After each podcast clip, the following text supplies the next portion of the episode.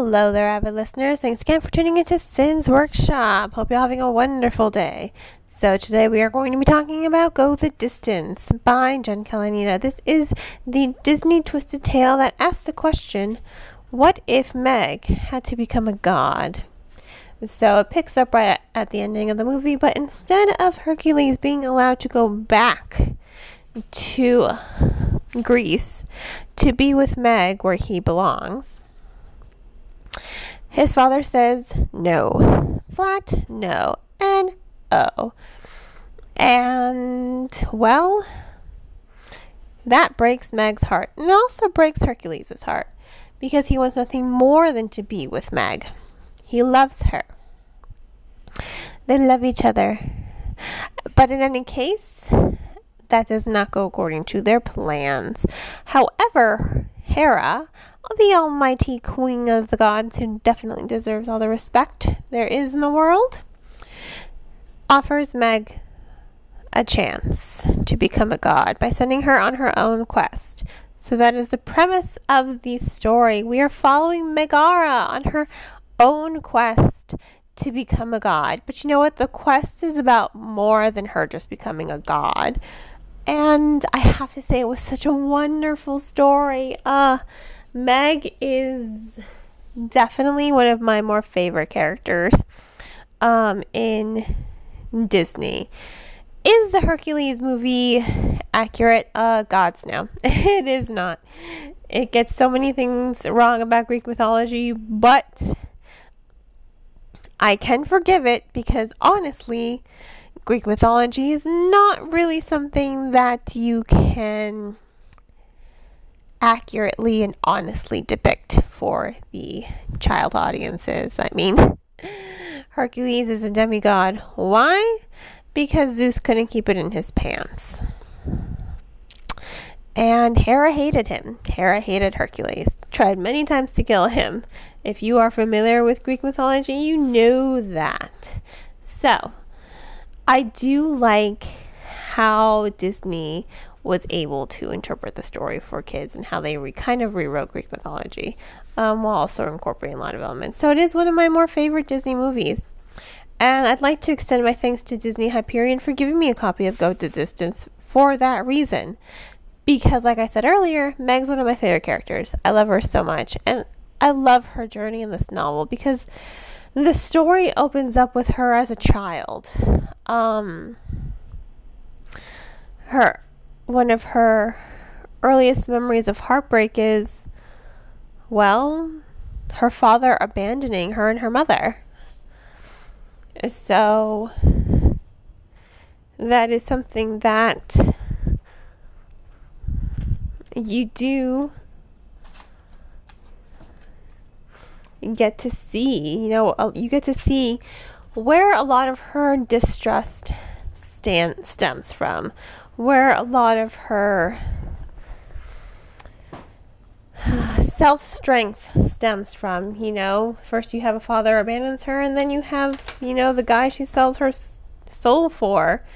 He falls in love with someone else.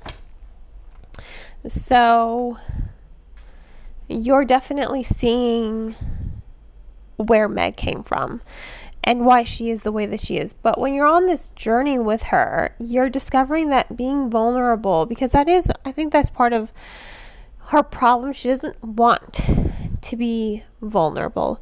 She does not want people to just, she doesn't, she does not want to have to rely on other people, I guess is what I'm saying.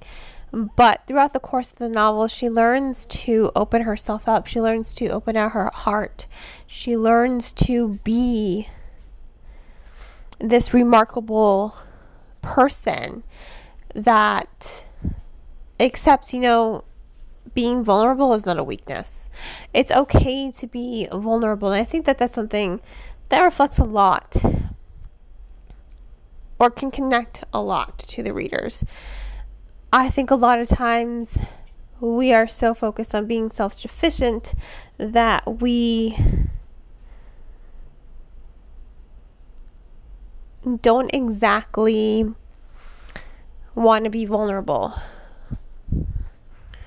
we don't exactly want to open ourselves up to a lot of people because we do view it as a weakness. But I love that about this story. I love how Kalanina kind of touches on that and says, no, being vulnerable is not a weakness. Being vulnerable is okay. It just means you're human. Asking for help and accepting help from people who care about you, it's worthwhile. You know, it doesn't make you any less of, of a person. And that's what was very compelling with the story, with the narrative. That's what I loved about it, to just see Meg go on this journey, to see her her fears come to light, to see her strength. I mean, this is a girl. She knows how to play a flute. She knows how to shoot bow and arrow. She knows how to sail. I mean, man, Meg is kick-ass. I mean, I think we already knew that. She can tie her own sandals and everything, but really seeing it, you're really seeing how strong she is, how compelling she is of a character. And I just loved her journey through this entire narrative. You're also seeing the strength of Kalanina's writing, how she's able to take this story and make it relatable and make it heartwarming. Well, I mean, she recaptures what made the Hercules movie so good. She's recapturing the heart of that movie, and that's what's so great. You're also seeing how good she is at storytelling, because not only does she tell the story about Meg, but she also introduces the story of Persephone and Hades in such a way that it fits within the narrative. I think a lesser author would have tried to incorporate it or not incorporate it at all, being like, oh, well, it doesn't fit. Kalanina made it fit. She made it fit. She made it work. And it meshed with the story. It didn't disrupt the fluidity. It didn't disrupt the momentum. It added to the story as a whole, because it connects to Meg's development as a character, which was so, again, well done. So I have to give Go the Distance. I have to give it four out of five stars. Uh, not quite five because it didn't blow me out of the water, but man, oh my God, it was so, it was heartwarming. It was funny. You're seeing the characters back, you know, Philotides and Pegasus, Meg, Herc, Hera, Athena, Persephone, Hades, Pain, Panic. You're seeing all of the characters return in such a wonderful way that it just kind of takes your breath away. You just want to go on this adventure with Meg. You want to read her journey and you want to see her past come to light, because Kalanina is also really good at going backwards, you know, using um, flashbacks to add depth to the story without, again, disrupting the fluidity. So once again, Go the Distance, four out of five stars.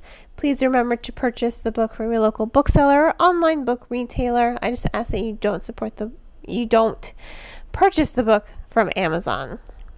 You can get the book on Book Outlet, Books A Million, Barnes and Noble, Indie Bound, Better World Books, Bookshop dot org, um, and Book Depository. I just ask that you support booksellers, including your indie bookstore down the street, instead of Amazon. If money's tight, check out the book from your local library. The libraries are a great resource for the community, and they are there for you. There are also other reading apps like Scribd that you can, if it's available, you can check out, you know, ebooks from there or audiobooks. You can also use Libby or Overdrive with your library card to get audiobooks or ebooks as well. Uh, on that note, please do not forget to support me by liking this podcast and subscribing to it. Please also share it with all your book-loving friends. You can also become a supporter on Anchor F M, my recording platform, for one dollar a month. Hope you all have a great rest of your day, and as always, happy reading.